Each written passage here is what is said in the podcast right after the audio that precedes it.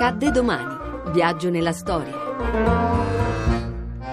ventotto luglio millenovecentosettantasei. La Corte Costituzionale legittima le trasmissioni private purché a diffusione locale. Pare che ieri sera a Roma sia entrata in funzione una emittente televisiva privata.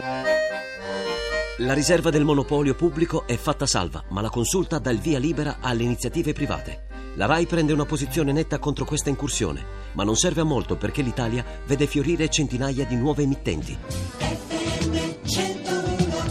Radio Flash, nuova società, sui novantasette virgola sette. Sempre rock music, Radio Luna novantotto ottocento. Radio Alice per servirla. Radio Radio Blue. Radio Radio Blue.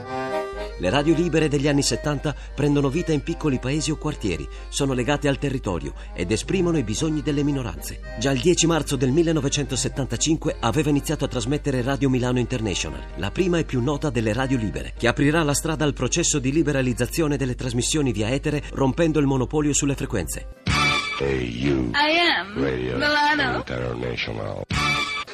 Da ventuno e zero cinque minuti primi e ventiquattro secondi, Claudio Microfoni per presentare i fondatori, i fratelli Angelo e Rino Borra e i fratelli Piero e Nino Cozzi, tutti ventenni, trasmettono direttamente dalla camera di Piero. Il nove febbraio millenovecentosettantasei si aggiunge da Bologna Radio Alice con il motto "Dare voce a chi non ha voce". La radio, accusata di aver diretto gli scontri di Bologna del millenovecentosettantasette, venne chiusa dalla polizia. Attenzione ancora, qui è Radio Alice, stiamo ancora aspettando che arrivino gli avvocati per poter far entrare la polizia.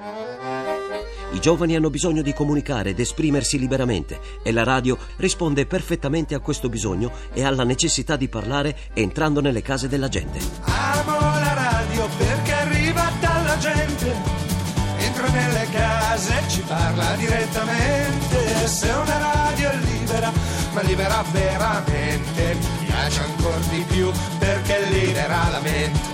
È una rivoluzione epocale, è la sfida di una generazione in cerca di una nuova identità in una società che sta cambiando, paragonabile a internet e ai social network di oggi.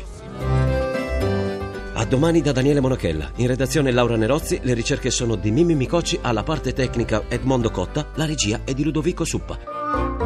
Il podcast e lo streaming sono su radio uno punto rai punto it.